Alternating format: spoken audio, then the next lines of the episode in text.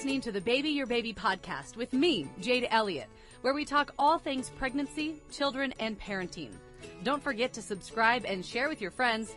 Baby Your Baby is a KUTV2 News podcast and is sponsored by Intermountain Healthcare, Broadway Media, and the Utah Department of Health.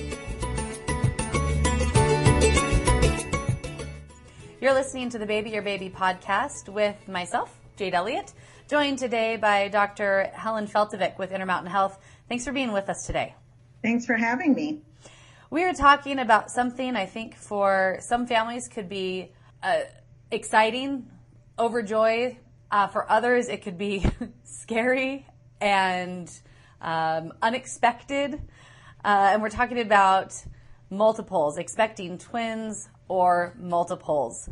Um, and it seems like we're seeing multiples more often these days. We're hearing more stories about triplets and quads. And, um, you know, is that a trend that we're seeing? Are we seeing more women uh, fall into that because uh, we're talking more about um, maybe fertility issues, more IVF, uh, and things like that?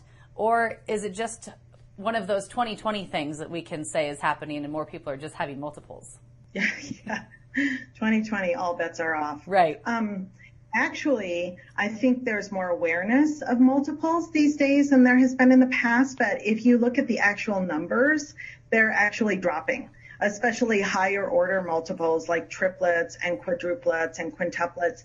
And the primary reason for that is more responsible practices of assisted reproductive technologies. So that's really good because as you know, as um, the number of fetuses increases, especially once you get to triplets or beyond, the complications increase. And so it's been really great for us MFMs to see this recent decline in the number of higher order multiples and even a little decline in the number of twins, primarily because of responsible um, ART practices, assistive reproductive technologies practices. So that's been a good trend. Yeah, that is a good trend. Absolutely. So for uh, for our listeners, for the moms who may be experiencing um, a pregnancy with multiples. Uh, what are some of the things they should expect? Or if they are looking into, um, you know, the assisted reproduction and the chance of multiples could be higher for them. You know, what are some of the things to expect out of that? So I always say expect the unexpected. that's um, with any baby. yeah, I, I was just going to say that's with any baby. You know, I would I would say some things to count on or are additional visits.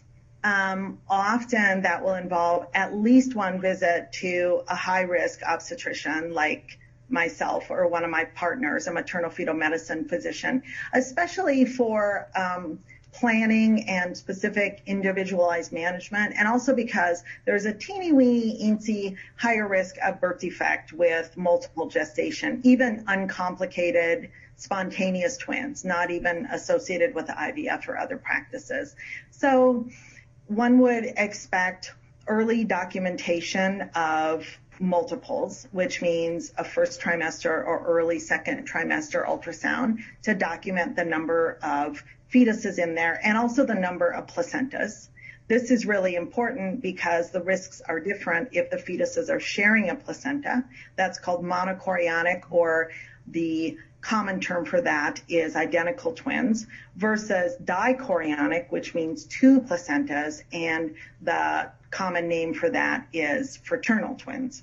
So that's important to establish early in pregnancy. It's important to have a a specific kind of targeted ultrasound to look for certain kinds of birth defects around the 20 week scan. And then twins always have a couple at least extra growth scans and some antenatal testing just because they're a little higher risk for certain complications. So I would expect that. And another word of advice to anyone who is expecting or thinking about expecting multiples is figure out your support system because it is absolutely doable. People do it and they do very, very well. They get through the pregnancies, they get through the early phase of parenting multiples, but it kind of takes a village even more than the usual singleton. Mm-hmm, absolutely. So, talking about multiples, what increases your chances? We've talked a little bit about IVF and how that can increase your chance of, of twins or multiples. Right. Um, but what are some of the other factors? Right. Genetics, demographics, that can all kind of come into play. You know, interestingly, it can. So there's a little increased risk with certain family histories women who are, you know, interestingly, you would think that fertility would decline as you age, but actually women at the upper end of the reproductive spectrum, so those above 35 or even 40 are at increased risk for multiples. Women of certain ethnic or racial backgrounds, such as black women, are at increased risk for multiples. And there are other things like even um, some of the some of the reports will suggest that obesity is associated with multiples, although others will will say that that's associated with a decreased risk of fertility. So the bottom line is that um, there are a lot of risk factors that are associated with multiples, and basically it could happen to anyone, even without assisted reproductive technology. And so, do you have more of a chance of having multiples if you fall into more of those categories of factors? Yes, absolutely. Um, but the chance is the chance is not double or anything like that. So if you happen to be a 40 year old black woman who wants to become pregnant, you don't have to be terrified because the overwhelming likelihood still is that it will be a singleton. Sure. And then what? And multiples Yeah, absolutely. Um, and then what about the, I don't know if you would call it a, a wives' tale or a pregnancy myth, but how multiples will skip a generation. So say if they run in your family, multiples run in your family, and then they say it skips a generation. Is there any truth to that? You know, um, there is and there isn't. And it's really, really unclear um, what the genetics behind or what is involved with the genetics behind twinning. We certainly have anecdotally seen this skipping a generation, but there are also families that um, seem to have twins every generation. There are families that, for instance, maybe the maternal side is the side that has twins, um, and the patient doesn't get twins, or maybe the paternal side, which makes a lot less sense, but maybe the paternal side has lots of twins and this pregnancy for this couple is a multiple. There also, you know, we used to think that monochorionic twinning, so the identical twi- kind of twinning, was not hereditary, you know, not the kind of thing that runs in families. But even that is seeming to not be so true anymore. I think that as we understand the molecular basis because everything comes down to the molecules, right? So in the biology of it, I think that the more we come to understand the biology of pregnancy and molecular genetics, we'll have some of those answers. But right now, the answer is yes, it's observed, um, and no, we don't know why or how to choose which person might be at increased risk of twinning based on her or his family history. That was really helpful, huh? It, well, yeah, it was because I mean, you know, it's just one of those things. It's kind of up in the air, and um, you know, things are being monitored, but there's no real hard point of yes, this is why, or no, this is why not. And right. So right. if you've had twins previously, are you more likely to have twins or multiples again in another pregnancy? So again, yes and no. Uh-huh. Most of the time, and and of course, if they're IVF pregnancies, then absolutely yes. Sure. Right. But if we're talking about spontaneous conceptions, oddly, most of the time it doesn't recur, but oddly, there are women. I've had patients who have had recurrent twins. I've had several patients who have had two sets of spontaneous twins and uh, one patient who had three sets of spontaneous twins. Seriously? So, I'm going to say yes to that, although I can't explain it with the science. yeah. we don't have we don't have a sign, but it's certainly observed. Wow, that is that is incredible and fascinating all at the same time. So let's talk about those types of twins. Then we you were kind of talking about some of them and the way the identical the fraternal. Kind of break it down and, and what that looks like. So with identical twins, what does that mean? So in terms of the biology of twinning, what it means most of the time, not all the time, there are rare exceptions, but most of the time that means that one egg is fertilized by one sperm that splits early in the pregnancy. And the most common outcome of that is one placenta and two sacs, two amnion and one chorion. Um, if the split doesn't happen till a few days later, so you might get uh, one placenta and only one sac. And if the splitting happens after about a week, you could get conjoined twins even. So the spectrum goes from, for the one egg, one sperm scenario, the spectrum goes from one placenta, two sacs, and that's the most common. That's if they split within a few days to one placenta, one sac. That's called monochorionic, monoamniotic. And those pregnancies are at increased risk because the babies can kind of twist their cords around each other all the way up to if it's, you know, up to two weeks or something of splitting, you can actually have conjoined twins. So the most common thing that we see is one placenta, two sacs. And the difference between that and dichorionic pregnancies or fraternal twins is those most often result from one egg, one sperm, and another egg, another sperm. So those pregnancies are distinguished because they have two placentas and two sacs. People get confused because you can have dichorionic twins that have the same sex, so they're both female phenotypically or both phenotypic males, or they can be different.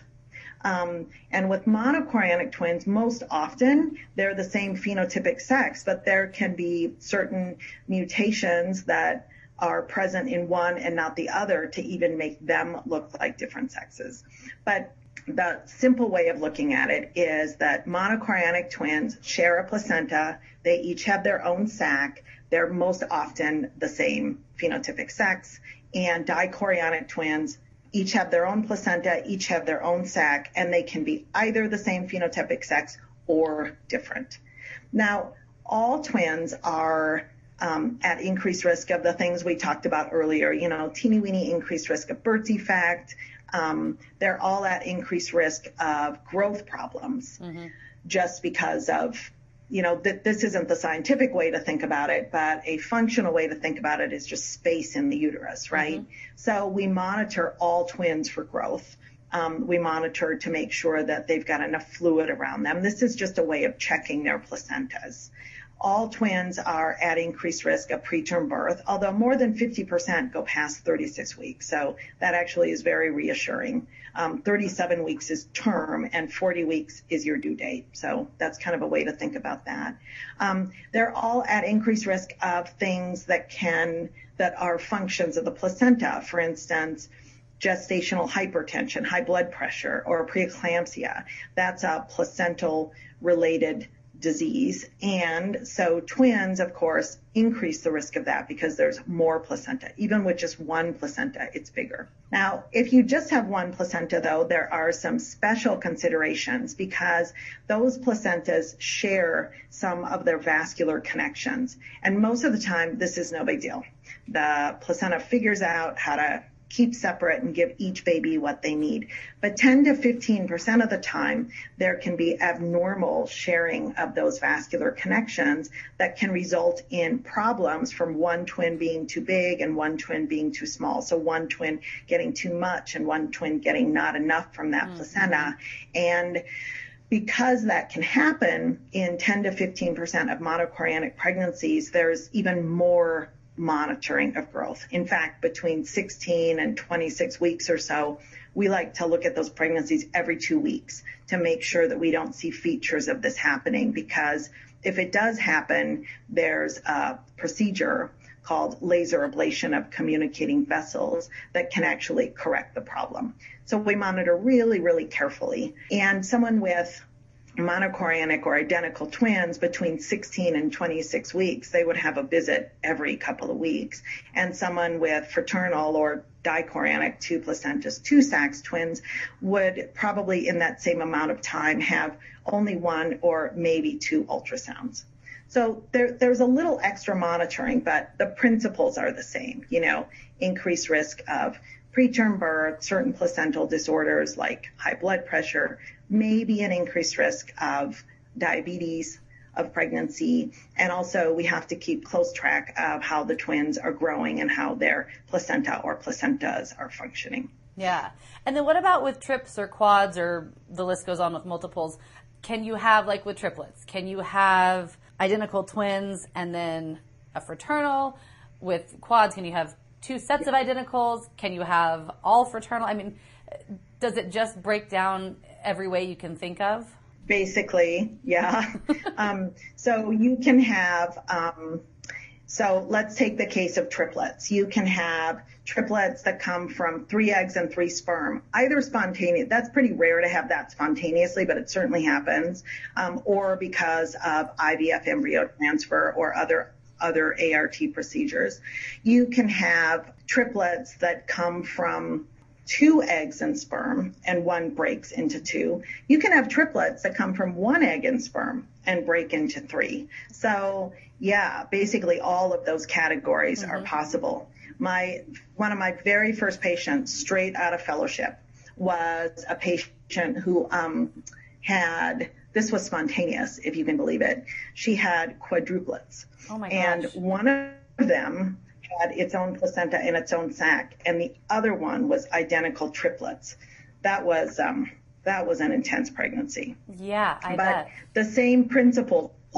Yeah, that was crazy. That was my um, that was my first case report paper that got published after my fellowship.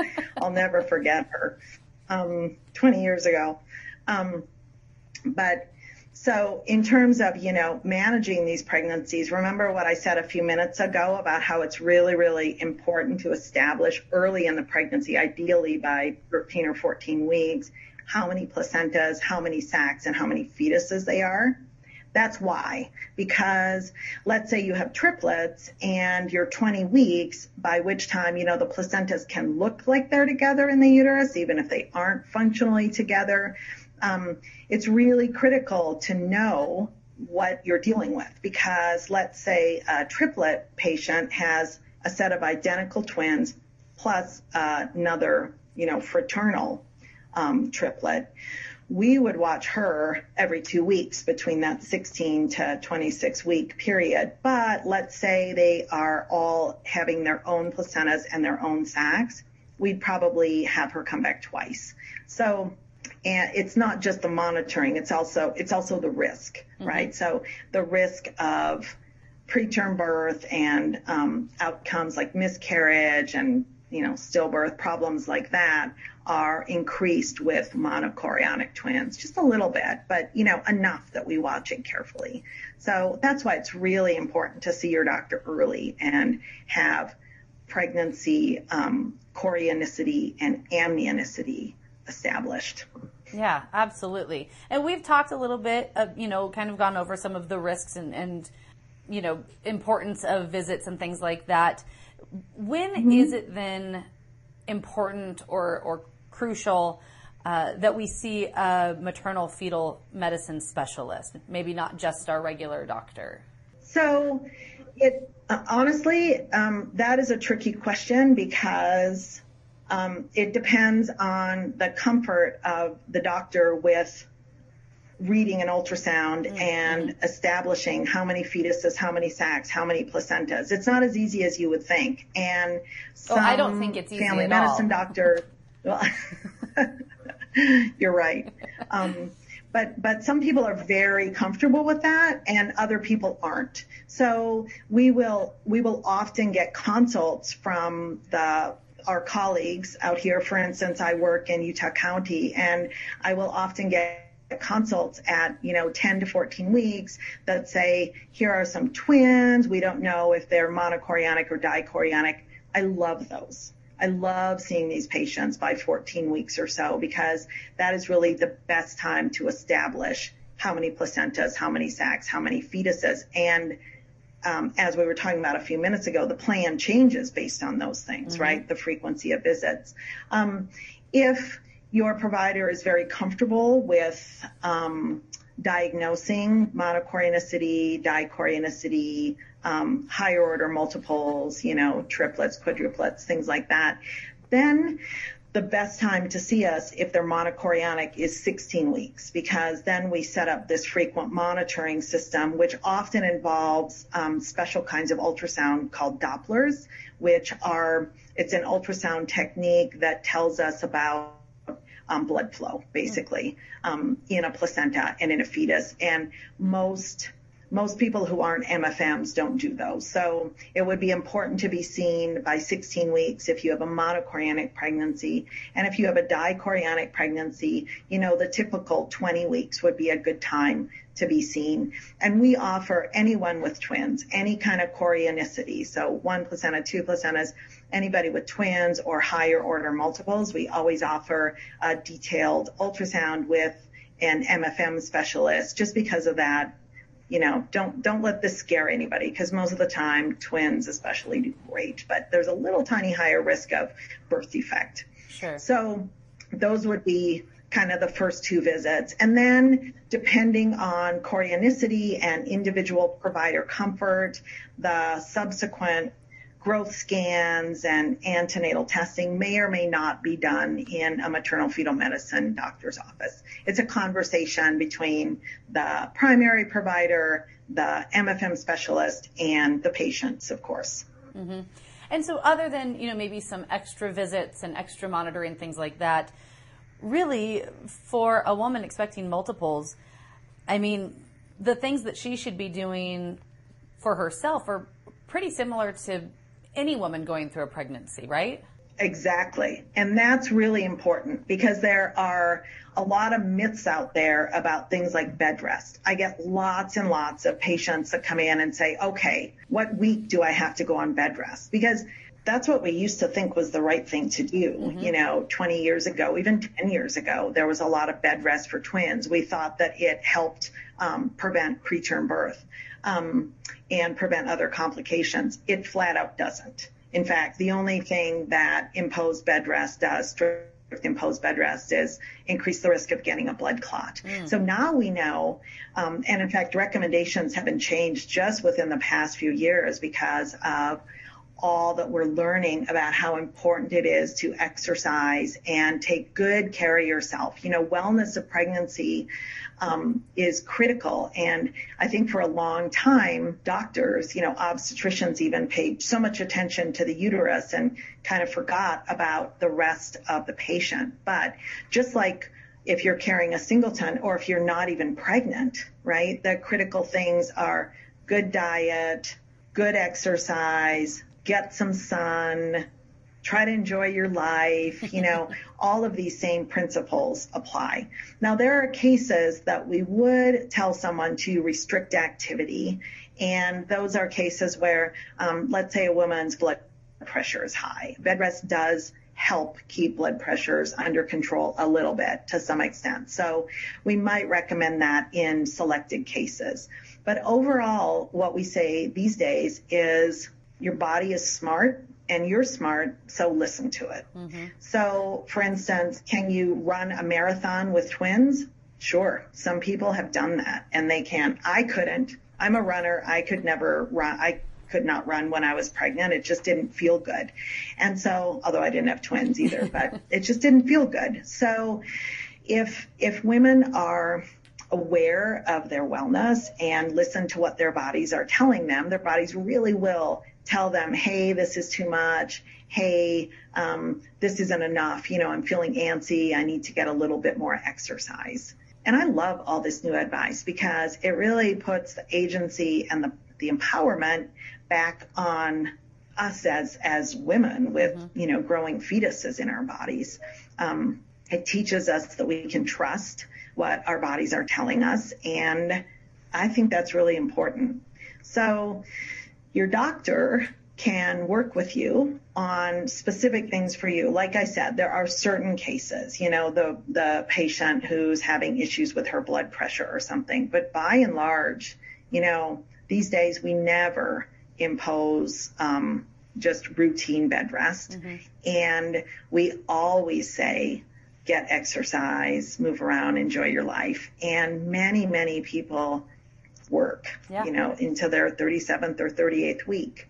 Um, this is an important thing too. We do recommend delivery a little bit early for twins. So at term, because term is defined as 37 weeks, but your due date is 40 weeks. So we typically recommend delivery sometime 37th week, 38th week, like this for twins.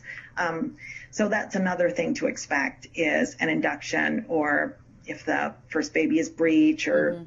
A woman just prefers to have a C-section, a C-section at that time. Um, but it happens a little bit earlier for twins.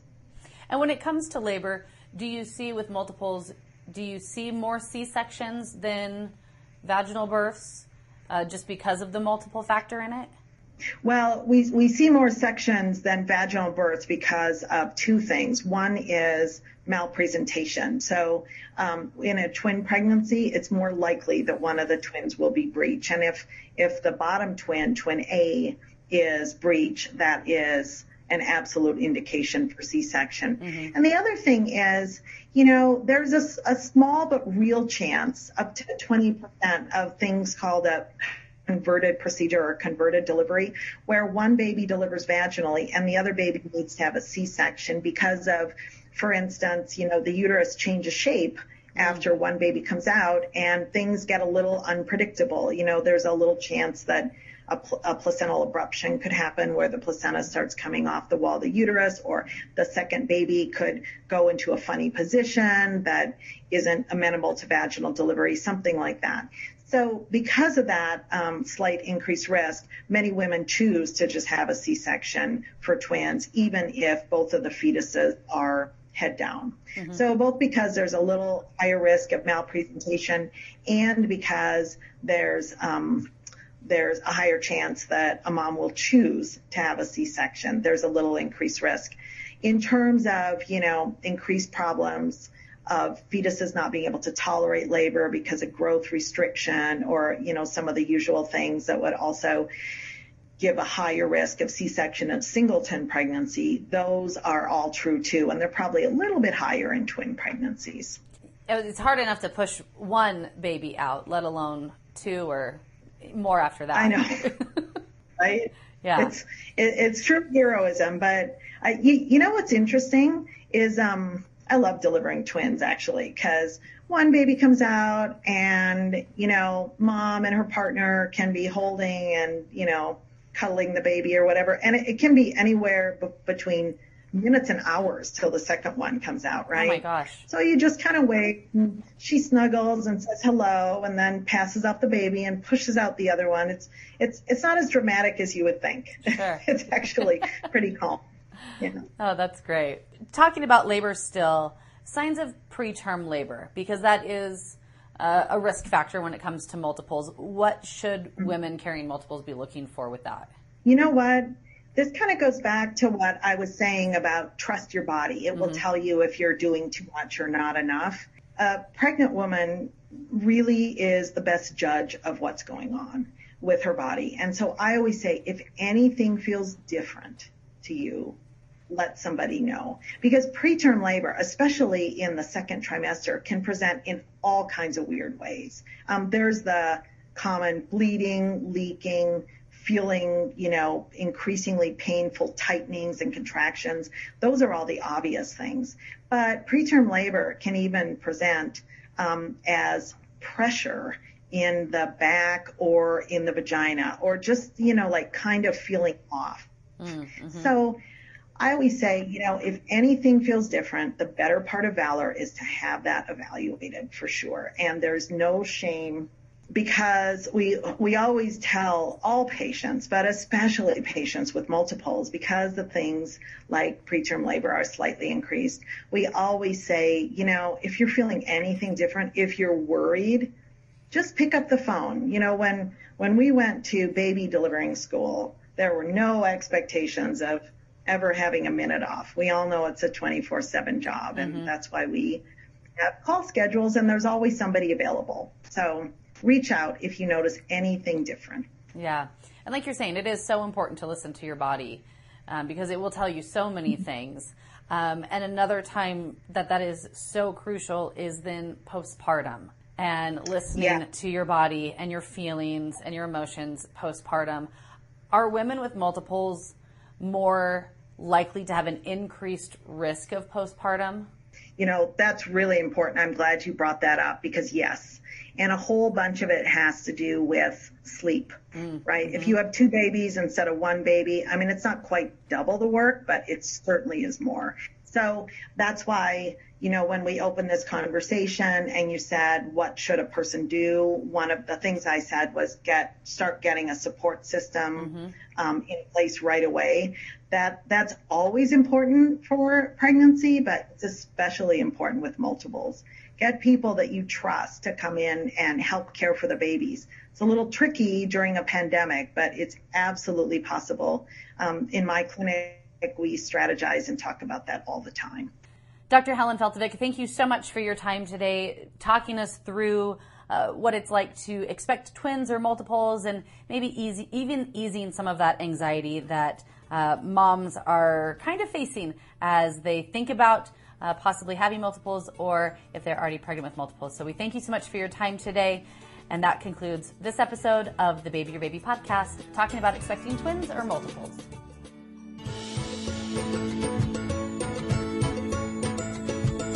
Thanks for joining me, Jade Elliott, and our guest for this week's Baby Your Baby podcast. If you have a topic that you'd like our Baby Your Baby experts to discuss, Leave us a comment and don't forget to subscribe. Baby Your Baby is a KUTV2 News podcast and is sponsored by Intermountain Healthcare, Broadway Media, and the Utah Department of Health.